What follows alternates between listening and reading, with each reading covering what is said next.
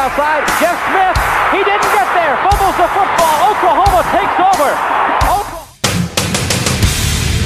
That's probably that is number one. Operating the offense. We can operate the offense. I feel like nobody can stop us. We're competing against probably the best defense in the Big 12, so getting better every day. And that was not an Oklahoma football player. That was actually Oklahoma State quarterback Spencer Sanders. And um, welcome to the Inside OU podcast. I, I am going to try really hard not to laugh. Brady Trantham here at Vanessa House every Thursday alongside my friend Keegan Renault. Uh, Keegan, um, let's pick ourselves off the floor from laughing at that. Uh, we'll talk about Spencer Sanders and that little cute comment later on, but just initial reaction to that because you uh, you walked into the bar or the tap room, excuse me, and you were like, "Did you did you hear that Spencer Sanders quote?" And like, "N- "No, I, I I didn't." And you sent it to me, and you just had this big smile on your face. So you have a little bit of an opinion about it. Listen, this all intertwines together with stuff that's happened in the college football world over the last couple days, and that's nothing about the NCAA changing the rule or Big 12 or whatever. This FPI bullshit. Oh, let's. I mean, let's get right into I it. mean, let's get it- right into it. Really quick, I hope everybody enjoyed the bonus Inside OU podcast uh, on Tuesday or Wednesday, whenever I put it out. I can't remember now. It's been it's been a long week, just like last week. But hopefully, everybody enjoyed that. Maybe it might push you a little bit towards the Patreon. Who knows? Maybe maybe not. Maybe so. But if so, we will greatly appreciate it. Uh, but yeah, Keegan, you complained about the FPI, and I loved it so much on our Patreon podcast that came out yesterday, and it also came out like hours after I thought it was already available for everybody because uh, old boy over here didn't hit publish, didn't hit the last button. Uh, that's my bad. Apologies, but I liked your uh, your uh, your rant so much that I just I want you to do it again. I want you to uh, set the. Uh, I guess I'll set the stage. So ESPN. We didn't even dive into it either. We just got our emotions out there. Yeah. Do you have it pulled up? I do. I have the I have the article and as well as I have the full rankings pulled up. So, tu- was it Tuesday morning, Monday or Tuesday morning? ESPN released their uh, cute little preseason FPI poll. Alabama number one, Oklahoma number two, and it's like okay, sure. And then you kind of expect to see Georgia, you know, like at three, and then oh no, they're not there. They're all the way down at what seven or eight, and then Oklahoma State's at nine, and then a, a team that I didn't even notice because I immediately dismissed the poll once I saw like all this little nonsense. Uh, but a team that you mentioned, like shortly thereafter, after it was released, that was on this poll, like in the 20s, Texas Tech. And so, yeah, I um, I don't know about that. So let's set FPI up first. And this is why this is a big deal. Is strength of record is a metric that the college football committee uses. College football playoff committee uses. I found out yesterday that throughout all this madness that FPI is a part of the strength of record metric. So we're using this data. This is get this clear. We're using this data in the realm of this is going to impact a potentially the committee's influence on the college football playoff, who gets in, who doesn't. Okay, so now that's off the board. I can't like here's the thing that people two things on FPI. It's a predictive measure. It's not a power ranking. It doesn't have any human element to it at all. It's just the same data we all use to make our models, which is what we did, Stephen Plaisance and I did last year. We all use the same data. Everybody just weighs it differently or accounts for something stronger than than the others. Here's the problem: whenever you have data, your data, you if if something isn't reasonable, you better have a really good explanation for why it's there.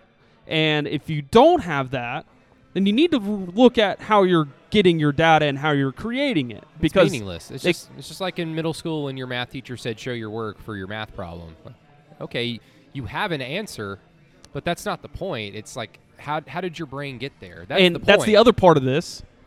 They don't ever take a deep dive and show you a deep dive in terms of how FPI comes together. We know that EPA and any analytics football people will know what that means expected points added or something like that.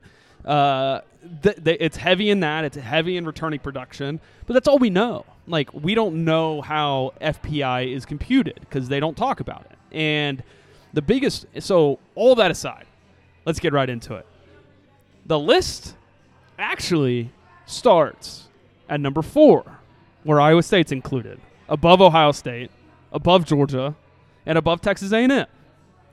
And I know we have our own opinions. All the data points to A&M having a big year. I don't understand it. Um, there's reason for it. Talent. To talent, they as you're starting to see some NFL draft people. I know Matt Miller, which take what he says for a grain of salt. But I saw a guy that I respect quote tweeted him and said yes, that A&M's going to have you know seven to eight guys in the top 65, 80 players in next year's draft. Well, same can be said for Oklahoma, but regardless, it may A&M can be reasonably explained. Yeah.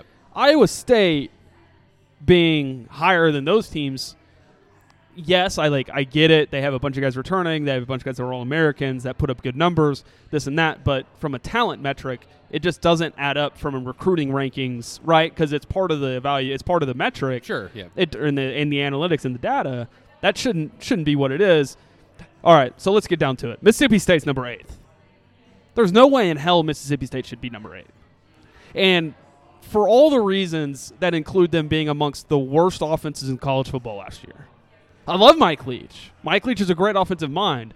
He just had a bunch of roster turnover by getting guys in, out of the program that didn't want to stick with Mike Leach and what he does and how he acts. No offseason to implement it. And His system, yes, which is a complete another right turn from where Mississippi State traditionally is. Sure. And so with that being said, there's still like eighth, and Seth Walder, who is the head of the analytics over there at ESPN, pointed out that, well, like they have some guys returning that one guy threw over 300 passes last year. I don't care. They scored like 14 points in a game, like seven, sorry, 10 in a game. I believe that they lost Yeah. like 13 to 10 like if so my biggest thing is that you better have a reasonable explanation so if you have oklahoma state at 9 i can sit here and if our data had it I, I could and i've said this i can give a reasonable explanation do i agree with it no but can i sit here and make a reasonable explanation we'll get into the spencer sanders quote after this rant uh, because now it's hard to defend it uh, and be reasonable about it. Now, regardless, so you keep going down the list. Oh, okay, cool, cool. Every, everything's kind of lined up. North Carolina, Florida's in there. Oregon, LSU, TCU, Brady. Oh, Texas Tech's at 21. What the living? Yeah, I, I, I don't, I don't, no idea where that's coming from, like in the least. I, um, Texas Tech is not even a team that I feel like is a dark horse potential, like fourth or third best team in the conference. Where if- No. if, that happened, it like midway through the season and of the season, like it would surprise us. Like, wow, that they made a gigantic leap uh, with this program under Matt Wells. It would surprise us if they are able to do that. Uh, I can't see that at all. I, I can see like TCU being that type of team. I could see potentially even Oklahoma State surprising people because they have no expectations going into the year. I could see West Virginia. I cannot see Texas Tech. So them at No. 21, I don't even know where that comes from. No, and it well, it comes like I said. If it if they're big on returning production, they return a lot of guys on defense on a bad defense, and they return a lot of guys skill talent on offense on a very inconsistent, erratic offense. Like there's nothing that points in of reason that Texas Tech at 21, which I believe is like the fifth best team in the Big 12, like that doesn't. And that that's putting it very nicely. Like that's like that you're I feel like that's leaning more towards like super optimism for them. They're they were bad last year. They have, if it was on a neutral field, TCU would be only a half point favorite over Texas Tech, based off FPI data. Who's Texas Tech's quarterback? Is it The still transfer from Oregon sh- that started last year, Tyler Shough, Show, Shough, uh, S H O U G H, transferred in. I mean, but still, he. It's not like he was. He transferred out because they're going to be starting a true freshman this year. that's Yeah. a that's a big time NFL talent. So, um, again, I it, it's a big deal, and I want to get into some of what the data is saying because I think it points to something that is important. But regardless, you have to take it when you look at this. You have to take it with a grain of salt because it doesn't. It's not reasonable. Like Well, it's a preseason poll, so sure, but I, I get what you're like the point you're trying to make. Like, Yeah. Like, wh- where is this? Like, they're not gonna re- they're not gonna reveal like how they get there. They're not gonna reveal their work of how this is like Mhm. you know where they're getting their data from. Uh, so I, I get that, but um, I, I guess I just I just take it from a I never I try not to get very upset at preseason polls until they actually unfortunately matter.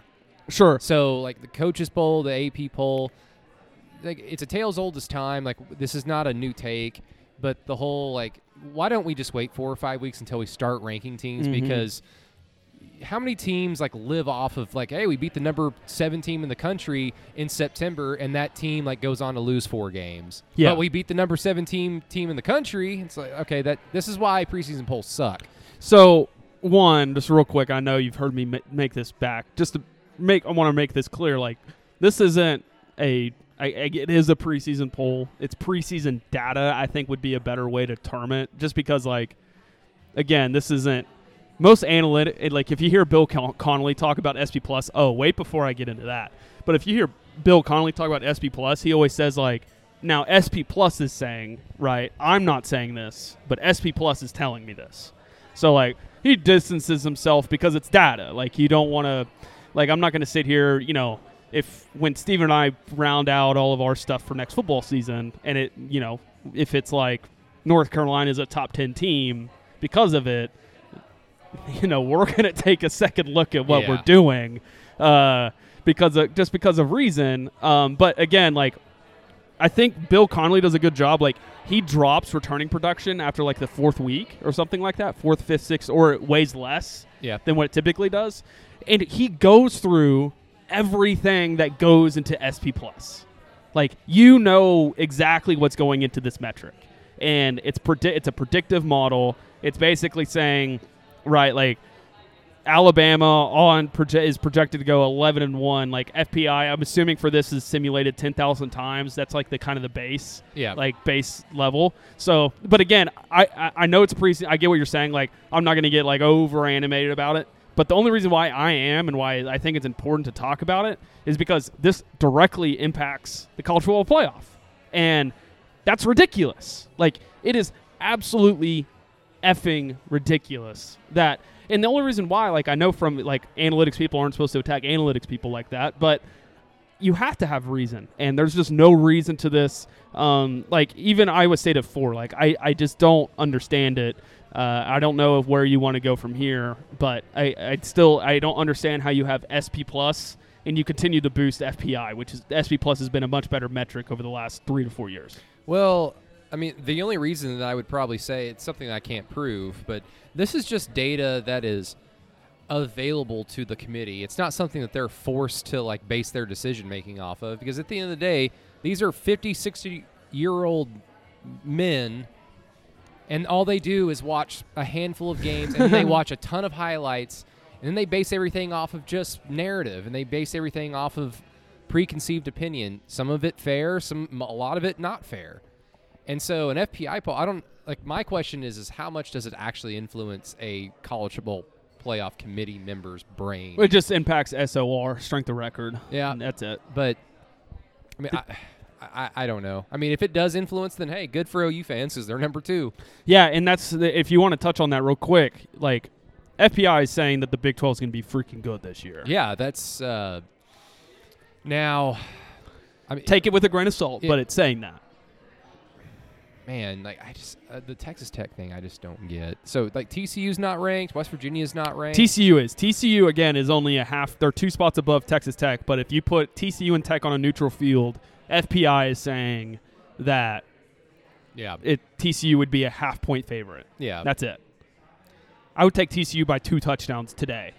Thir- 13 and a half. If I got TCU minus 13 and a half, I would do bad things to yeah. that line. Well, they're I think they're playing in Lubbock this year, TCU, because I think they played in. I think Fort they Worth. played in Fort Worth last year. Yeah, that boring game. Like, For awful- sure. Awful game. Uh, I guess just at the end of the day, like, if the Big 12 gets a boost in a reputation because of a meaningless poll like this, I mean, that, that can't be anything but good Sure. because the Big 12's had a terrible optics problem. They've had a terrible reputation, and a lot of it was earned. A lot of it was earned Still is. um, you know, just over 10 years of being a flag football conference and selling their soul to the Art Briles spread and the Mike Leach spread and Oklahoma kind of falling off defensively, Texas falling off the map completely. And then, of course, Oklahoma being the flagship program of the conference that whenever they get on the big stage, like, yes, there have been reasons that we've talked about at nauseum. and they've had some moments, but they've overall never succeeded. So you, a lot of national people will just kind of go away, think, oh, the Big 12 is just kind of a silly, like, yeah, they're better than the Pac-12, but that's not saying much. So if, this is just another little step in the right direction for the Big 12 to have a reputation repair, that's good for OU because it's, I mean, stuff like that has helped teams like Ohio State. It's helped teams like Clemson for some reason because they play in a basketball conference themselves.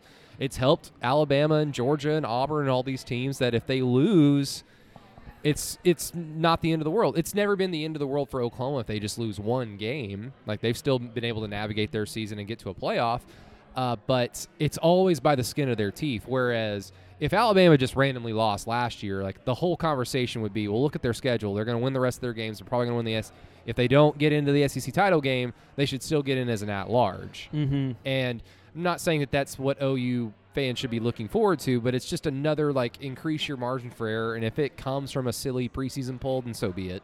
You're aware of what we're potentially doing with quarterback play a little bit. I know I'll, I'll we'll give you the full deets on it whenever in terms of how we weigh or going to weigh that.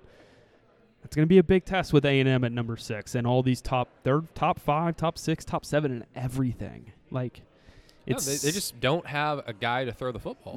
And that's what I, I just don't I can't get there. I can't like everything to me last year. If you remember Brady, I put that tweet out like A and M. It looks like A and M schedule sets up for them to be undefeated heading into the Bama game, and that scares the absolute crap out of me. yeah. This year scares the absolute crap out of me.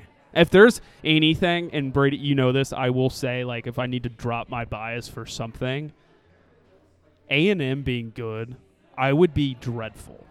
I would be miserable. Just because I, I love I love me some string. Well, it's never Twitter. happened. You know, like, like, it'd be very unprecedented. I know they were kind of solid. They were a top ten-ish program in the late '90s or the mid '90s, the late '90s Mhm. under R.C. Slocum, and then uh, them having Johnny Manziel was cool, but they were by no means like a title contender to me. Like they were just like, oh, they beat Alabama and they beat one of Bob Stoops' worst, uh, one of their worst teams in a overall meaningless bowl. I mean, if if someone wouldn't have allowed what he allowed to go on within like structure of the program, they probably would have been fine. But that's also the Aggie way, right? Like things like that happen in College Station. Brady, do you want to touch on the graphic from ESPN first today, or Sure, do you want to touch on the Oklahoma State comments? Um, let, us get to the graphics since we're already shitting on ESPN. Like, Okay. Again, you came in like on just on fire with ESPN, so apparently you're just mad at the worldwide worldwide leader, uh, Mickey Mouse, the state of Florida, uh, the state of oh, where are they actually located? Bristol. Bristol, Connecticut. Bristol. Con- like what? What is in Connecticut? What's in Rhode Island? Are they right next to each other? Roads. That's also true. That's Yeah. very true. So the graphic that Brady's looking up, I don't know if he's looked at it quite yet, but he's pulling it up right now. It's the fourth most likely CFB combinations based off the FPI ratings. And again, I would assume this is based on 10,000 simulations. Oklahoma's listed three times, but Iowa State's listed twice. And again, it's one thing to have data. It's it's another to have a reasonable explanation for that. And there is in this case, but when you get to reality, Brady, and this is fun. Let me look how many retweets they have 117, 1K likes on the ESPN College Football Twitter account, 118 responses. I'm sure hundreds of more quote tweets on that. Uh, they got what they wanted, but we're trying to educate people, right? Like, we're trying to inform They're not. We're trying to inform people, right? Like from our jobs, like we're trying to inform people. Putting a graphic like this out there and including that, like when Iowa State goes nine and three, and people are like, "Oh man, they they underachieved this year." It's like, no, that's probably what they should have done. Like Yeah. that's the problem is we're now setting a stage for a program that like I respect Iowa State. I think that they can be a cont- like you know you get what I'm like when I tone in this like they can be a contender. Yeah. I'm unlikely because of the who is also in the Big 12, but I mean the margin for error for them is basically they have to go into Norman and they have to either win out the rest of their schedule, then they have to beat Oklahoma or they have to win out the rest of their schedule if they lose to Oklahoma and Norman. Sorry, and then they'd have to turn around and beat Oklahoma in the Big 12 championship game. What, two weeks later? Two or three. Yeah. It's unlikely, and that's the other thing too. They don't have a Pac-12 team listed here. in a year, in a year Does anybody care? no, but you get what I'm saying. In, a, in a year, the data points to a Pac-12 team making it, whether that's from the ACC cannibalizing itself or from the SEC cannibalizing itself. The data, as from what I've pertained to, and if you listen to Adam McClintock on our Patreon page, damn it, USC looks like the team that could be it this year out of the Pac-12, and it would be the first time they've made the playoff. Um, Well, they need to go undefeated. Like whoever, Sure. if if whoever the Pac-12 champion is, they need to except for. Oregon. Except for Oregon. Oregon can be 11 1. They go on the road to Ohio State early in the year.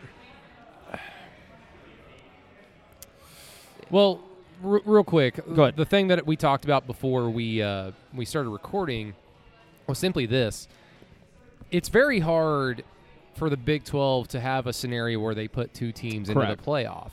And that's not because of like what I just talked about earlier about how the Big- no one likes the Big 12 outside of Big 12 country.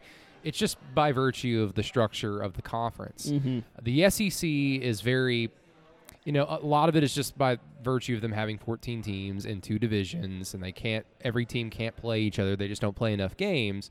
But if Alabama loses one game and it's a divisional game, and that team that beat them kept winning and got to the SEC title game, well, the SEC is not playing the two best teams record wise. They're playing the two best teams according to their conference win loss record and head to head matchup, which can work sometimes, but other times it can kind of put you in a situation where Alabama sits at home championship week and it makes them all the more shiny because you already know how good Alabama is talent wise. They have the track record, but oh, they're not in the championship game.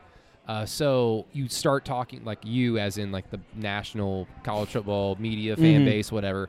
Like, oh, well, they should still be in. Whereas in the Big 12, I like you said, if Iowa State wins all their games and they lose in Norman and then they win their last game, then they're playing OU in the Big 12 championship again.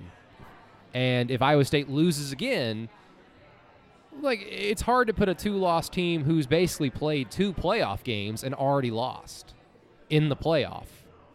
Um, the only way that I could see that happening is if Clemson takes a step back, which I, I feel like is a fairly realistic. Mhm. It's fairly. I don't know if it's going to happen. I, I don't know if I would predict it right now, uh, but losing Trevor Lawrence, seeing what they were last year, seeing the guys that they lost already, I could I could see that happening in conference. Who knows? Miami might uh their that blue chip ratio that we kind of I kind of gushed over and was surprised. Maybe that kicks in against Clemson. Um, if Clemson takes a step back, Ohio State takes a little bit of a step back considering what they lost as well, and the Pac-12 has a two-loss champion. Mm-hmm. If Iowa State literally loses to Oklahoma in the same fashion that they lost to them in the Big 12 championship game twice, I could kind of see it. Or if it's something where OU wins all their games but loses to Iowa State and Norman, but then they beat Iowa State a few weeks later in the Big 12 championship game, and then both teams get in. If if Oklahoma drums everybody throughout the regular season, then Iowa State pulls a massive upset in the Big 12 championship game.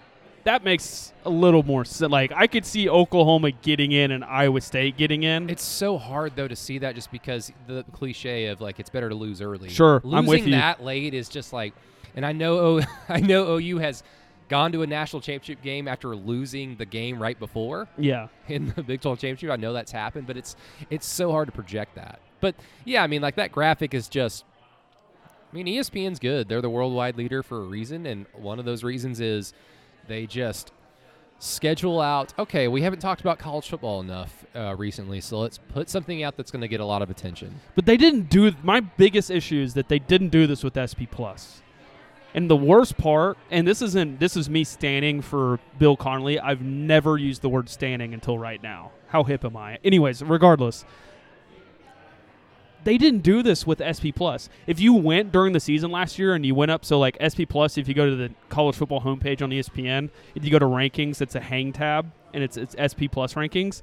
Like they'd be three weeks behind updating like from the latest SP Plus rankings. So like that's my biggest thing is like if SP Plus, as we all know, is better than FPI to look at from a metric perspective and Yeah. analytical perspective, why the hell are you not pumping that? But damn it, they got a good reaction. They got me to go on a podcast and pump this up, and now a bunch of people are going to go look at FPI rankings.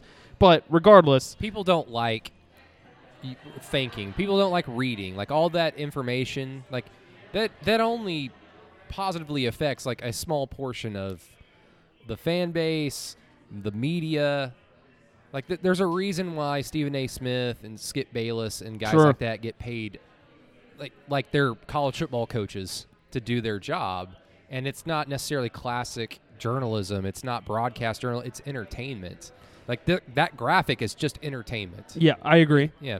So SP Plus, like I get it. Like that that exists for people like you, and I I like SP Plus. I put a lot of stock into it, mm-hmm. but I don't spend a lot of time looking at it. Sure. Like I kind of just I get a lot of that information from you, and whenever something positive is said about Oklahoma and SP Plus, I'm like, okay, they're doing something right. They're trending Sure. in the proper direction.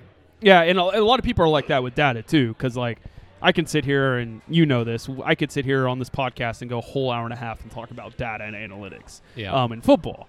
But I want to finish it up with this: Texas Tech and SP Plus last season was 81st SP Plus defense, 58th in offense, Yeah. 112th in special teams. They're they're they were bad last year. bad. Yeah, and I was disappointed because I kind of expected some positive improvement. I mean, I don't know what that would have equated to results wise, but some positive improvement out of Matt Wells's program because I just I thought he was a good hire. I thought it was a good I think he's a good coach, but it just hasn't happened. For sure. Maybe Uh, it's too maybe it's too striking a culture shift. Kind of like with Mississippi State, but Mississippi State is working with, you know, albeit mid-level SEC talent whereas Texas Tech is working with you like the scraps of Texas high school recruiting.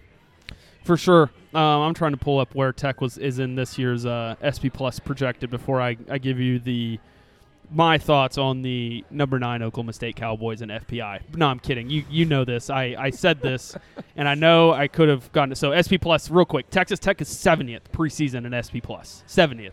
We have a 21st to 70 discrepancy in Texas Tech. Okay, regardless, my I, I said my thoughts on this that like if Sanders takes the step, basically, if he just can cut down from two turnovers a game to one turnover a game, which would be a magnificent thing for him to do, and it would help Oklahoma State a lot.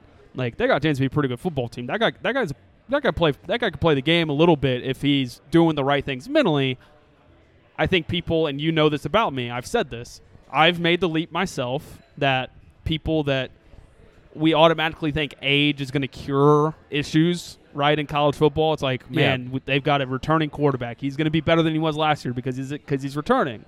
Like maybe they just are who who they are at this point. We don't know. I made that I made that issue with Sam Ehlinger. I, I I thought he would make the leap from sophomore to junior year of he's going to stop throwing f- interceptions in the middle of the field because it'd be really great because Texas would have been a lot better if they if he could do that. Yeah. Um, he was already asked to do a lot for. Them, he was basically asked to lead them in every game, anyways. Uh, but regardless, I made that mistake.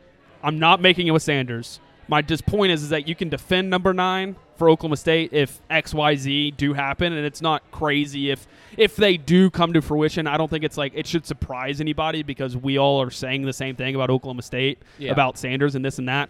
However, quotes like that that we heard at the beginning of the show will make me hate watch Oklahoma State on Saturdays. How well, did you think I would ever say that? Probably not. I, I mean, It's ridiculous. That's just not knowing who you are.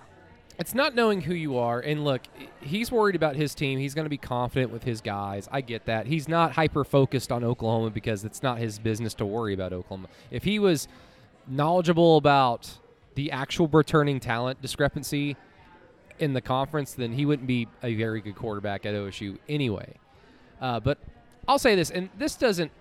This is not a fact. This is just kind of my general rule of thinking, uh, especially with quarterbacks. I feel like you can improve on things during a season. Sure. Every quarterback, no matter how good they are, is not perfect. They're everybody has flaws. Kyler Murray had flaws. Like a lot of them were just physical height limitations. Baker Mayfield was flawed, and at times he was extremely flawed. But the things that you are not good at I don't think you can ever really get better at them. I think you can get better at minimizing them, but you cannot if if you have a turnover problem and that's what you are, that doesn't get healed in an off season. So that was my thing with Spencer Sanders from his freshman year into his sophomore year. That that sum- last summer, I'm like, uh, the guy just fumbled and threw picks, and at the worst fucking times, and that's just what he is. You don't. That doesn't just magically get cured in the off season, at all. And what did he do all season long? The exact same thing. Like I'll never forget. Like with Landry Jones, God love him. But every offseason past his sophomore year, it was like, oh, he did this with this guy in the offseason, and he improved his pocket presence, he improved his, his feet, blah, blah, blah. And then what happened when the shit hit the fan and the pressure was on? He would do this. He would make the same mistakes. Not, the same thing. not all the time, because there were times where he would succeed. But for the most part, when OU needed their quarterback to make a play, Landry Jones would often be found wanting. And so, like, that's why when OSU and Spencer Sanders go up against um, equitable talents, better talent like Oklahoma, that's why they, they look like it's such a that's the talent discrepancy between quarterbacks is just so high. It's because Spencer Sanders just fumbles the ball around, and he just he looks lost. Like he did. Did he even have that many turn? He had the pick that Iguebu had. That was an athletic play, but you know he stared down the receiver. Tre Norwood. it was made a an play. it was an RPO. Yeah, I mean, Yeah, Tre Norwood made a play. So, how much of that do you blame Spencer Sanders? How much do you just credit OU's defense for making an athletic play? Uh, but even without that, like he looked lost in the pocket. He did not look like he was in control of anything. And I'm just like, I, I don't see that changing. Like when he goes up against Texas, I expect the same Spencer Sanders. When he goes up against, oh, Texas so- Tech, he's he- so- he'll look fine. He'll look like, hey, like there's some talent there. When he goes up against Kansas State, hey, like you know, Spencer Sanders might like the light bulb might have come on. I'm like, I don't think so. yeah, you have to wait till he gets to a big game. Uh, but at the same time, like you to. Last year does suck. I think if you go through the Sanders timeline, which I will real quick, he wasn't an early enrollee. They all the fans wanted him to play from the get go. He didn't. Then he started to play and then got hurt and then missed last and then would missed last spring would have from an injury perspective. Didn't get it because of COVID. So this is his first spring in two in three years at Oklahoma State. What that means, I don't know.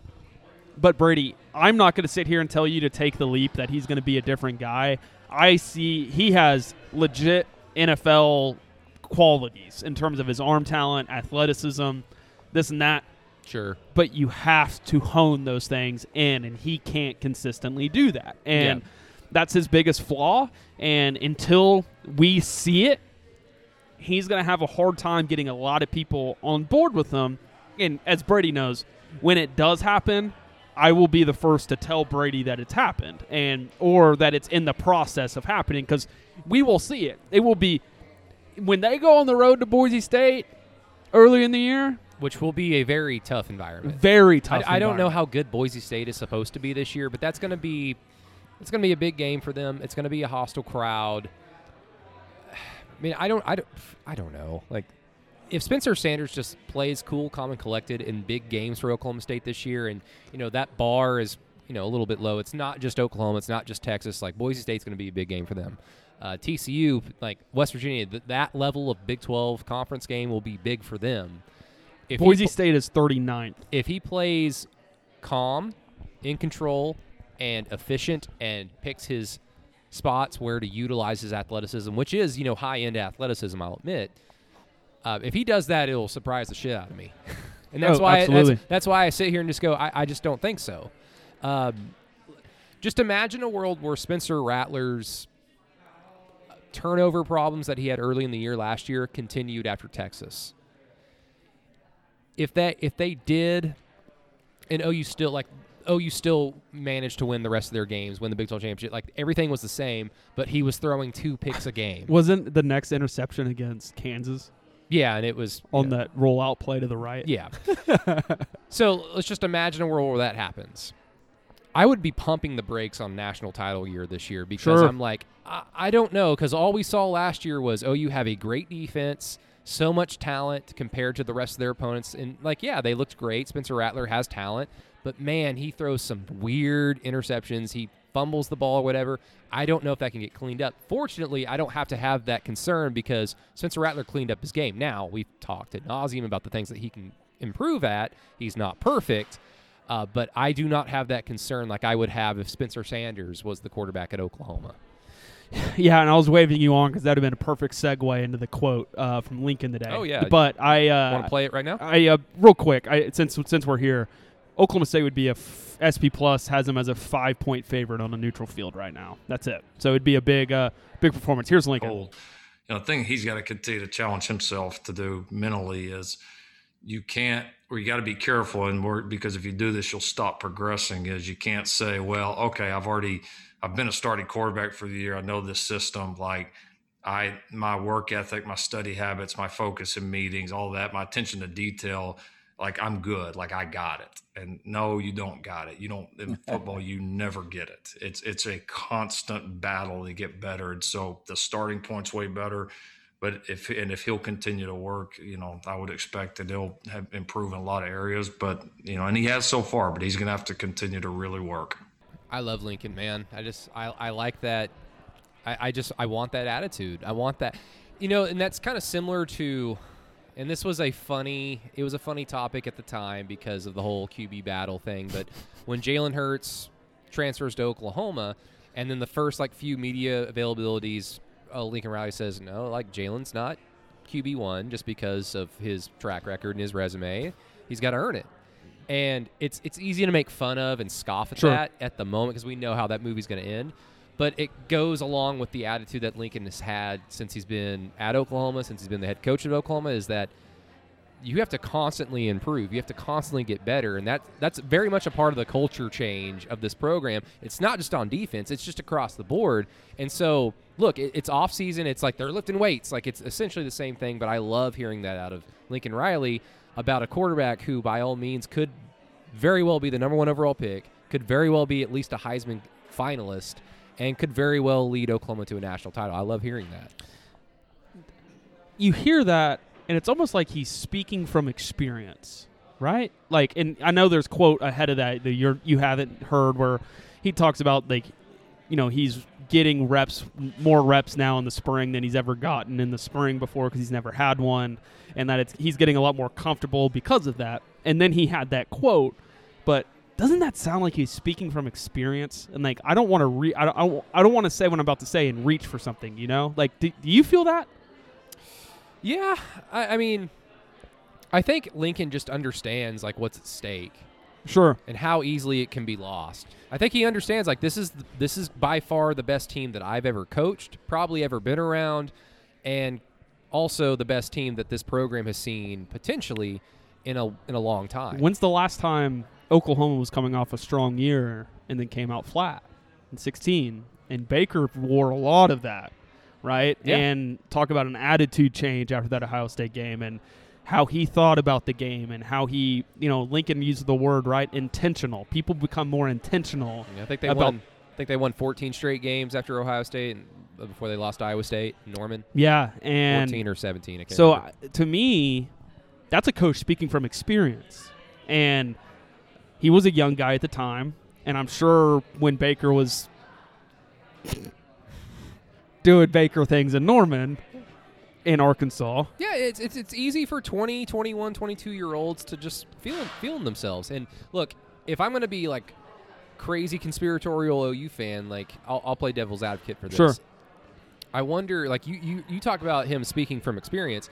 Is he speaking directly to Spencer Rattler because of some of the things that you and I and a lot of people that you know, want to know things have heard or think or have a lot of evidence to point to about Spencer Rattler Sure. and his attitude? yep, not to say that he's a troublemaker, not to say that he has an attitude problem, but I, I will say just from afar, it would not shock me if Spencer Rattler's personality was that of somebody who is trying to get to the point where he can just coast off of his talent alone.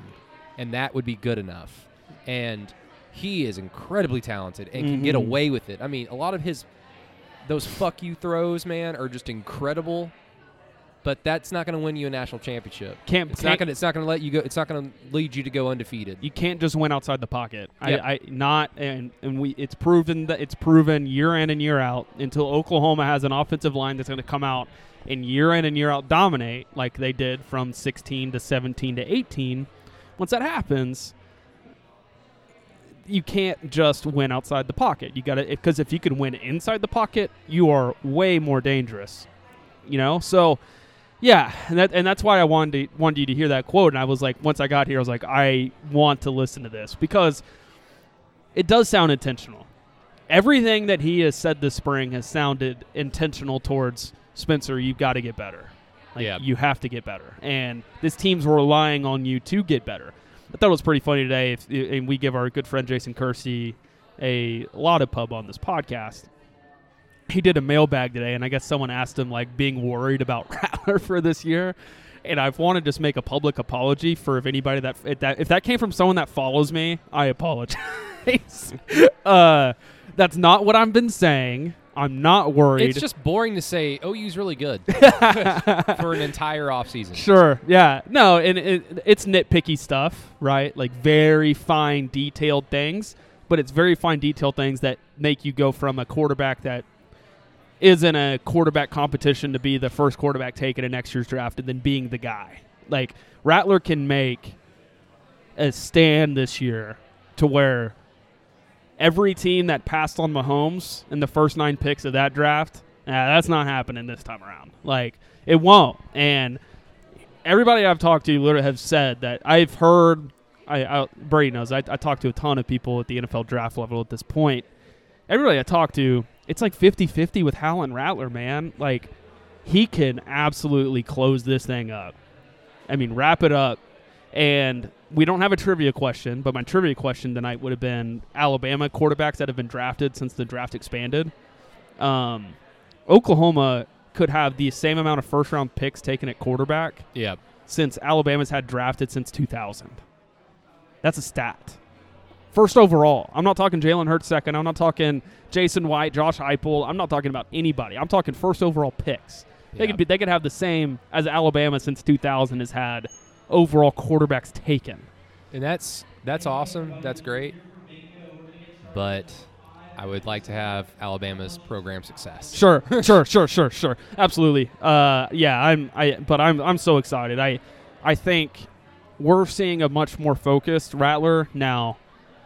Once we find out, I said this right. I'm going to maintain this. We were going to know in the quotes this spring from Rattler. Give me the Uh, quotes. Give me the quotes.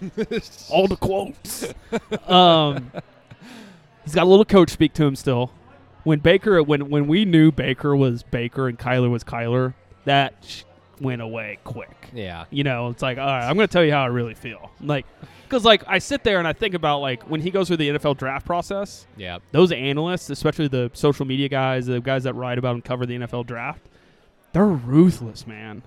They will ask anything and everything to get you off your heel or off off your heels and on your toes. And you know, so there's a there's a lot there's a lot to unpack there. I'm I'm being very nitpicky, but when you follow quarterback play at the University of Oklahoma for what my time period that I have, you know those fine details, you know what they are, and anybody that wants to, um, you can go to the Patreon. We got one video of Rattler. We're gonna do two more before the next season. Um, but the first one details a lot of what I'm talking about right now.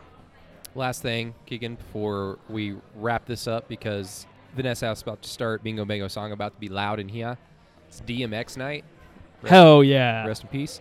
Uh, Packed house tonight. Tanner Groves to OU with I- Cr- with Krutwig. No, I'm just- N- uh, with his brother. because you confirmed on our Patreon that Krutwig is going to Norman. wouldn't. See, you always put me in a tough spot. Uh, Keegan did not do that. No, I did not. But But I did say on the Patreon that. oh. Oh. Gotta leave. Gotta leave him in suspense. Suspense. I, I I'm think drinking I, pu- water, by the way. I, I think my tweet puts up the Tanner Groves thing perfectly. Just tell the kid if he ever gets homesick that we can just send him down to Durant, and he can go hang out down there for a little bit. Durant. Oh, sorry. Oklahomans listen to this podcast, son. Yeah, I don't know. I've talked to people from down there that say it both ways. I don't know. Miami, Oklahoma. My my Al- Alec. I made that. I made that. There's a there's a couple of them that we have here that don't make any sense why they're pronounced. I guess Miami is because of the tribe, but oh, that makes sense. yes. There you go. There's your uh, there's your Native American history on the Inside of OU podcast. Oh, we love history, and we love Vanessa House, uh, always taking care of us, taking care of Keegan, giving him his destination waiting cerveza. And like he said, it's packed house. Uh, it's it's a great sight to see. Uh, yesterday was my the end of my two week window for my second uh, shot, second vaccine. Oh, So uh, it, it feels it feels great. It feels uh, a little bit closer to normal. Uh, we are what a week and a half away from the spring game. Keegan, you gonna go down to Norman for that? I mean, I plan on it. Well, I mean, are you gonna, are you gonna have the tailgate? Uh, for, I mean, I don't know about tailgate. Are you gonna have? Are they gonna have franchise? The tailgate? like we're doing the whole like it's at four o'clock, so that means we can do a pre and a post game. Oh. so that, you know, cha-ching for me, it's great because I'm on the post game show. But um, yeah, the franchise we're like doing everything for it. It's like we're gonna milk this cow dry. and if you're in Norman, of course, I, will I'll throw you on with Chisholm and I if you're around. Throw you on the radio, but uh, we'll do our uh, post game Patreon pod and with all the spring game takes. I I won't get too hot. I may be too drunk. I won't Well, be too hot. He- Here, let, let we, me, let let's me- do a drunken podcast after. Well, that's what Patreon, the Patreon pod is essentially anyway. Even even now. Remember On- when we did a podcast at three in the morning after the Iowa State oh, game? That, that was in. we were angry. Here, I'm gonna go ahead and predict some anger. It's Nebraska. OU is up by the Old Testament biblical amount that they that we predict them to be in the third quarter. Spencer Rattler leaves the game, and in comes Micah Bowens. What the? What the? I Caleb, don't. Caleb Williams is if- healthy. if he if with him early, I can't see it. I can. I'm sorry. I can see it, but you're right. That would be my reaction. It's just like, Lincoln, like okay, he can't have his QB battle. But based he, on everything we've heard, I don't foresee that to be the case, right? he can't have his QB battle that he loves having in the offseason, trolling everybody. So this would be like the next best thing of like, all right, Spencer, you're out. We're up 50 points, and then Caleb Williams is warming up. He's like, no, not you. Malachi Nelson will be in Norman next year, right? Oh, yeah. And uh, Raleek Brown apparently going to go to OU. I, I guess Nebraska's like the big uh, crew crew day. right? schedule. Yeah, during the season, they're having a little official visit barbecue week, and it looks like I'm not in tune. I'm not gonna lie, like I'm in Well, tune with recruiting right now. I mean, I would imagine like the Nebraska game's going to have so much pageantry. It's going to, I mean, if you want to bring kids to show off like the What- best of what OU can be, yep. Regardless of what the game's going to be, because OU's going to kick the shit out of Nebraska. I don't care what any preseason little analytics things say about their talent. You saw that? I, I saw that and laughed so hard. Like, man, they they are clinging on.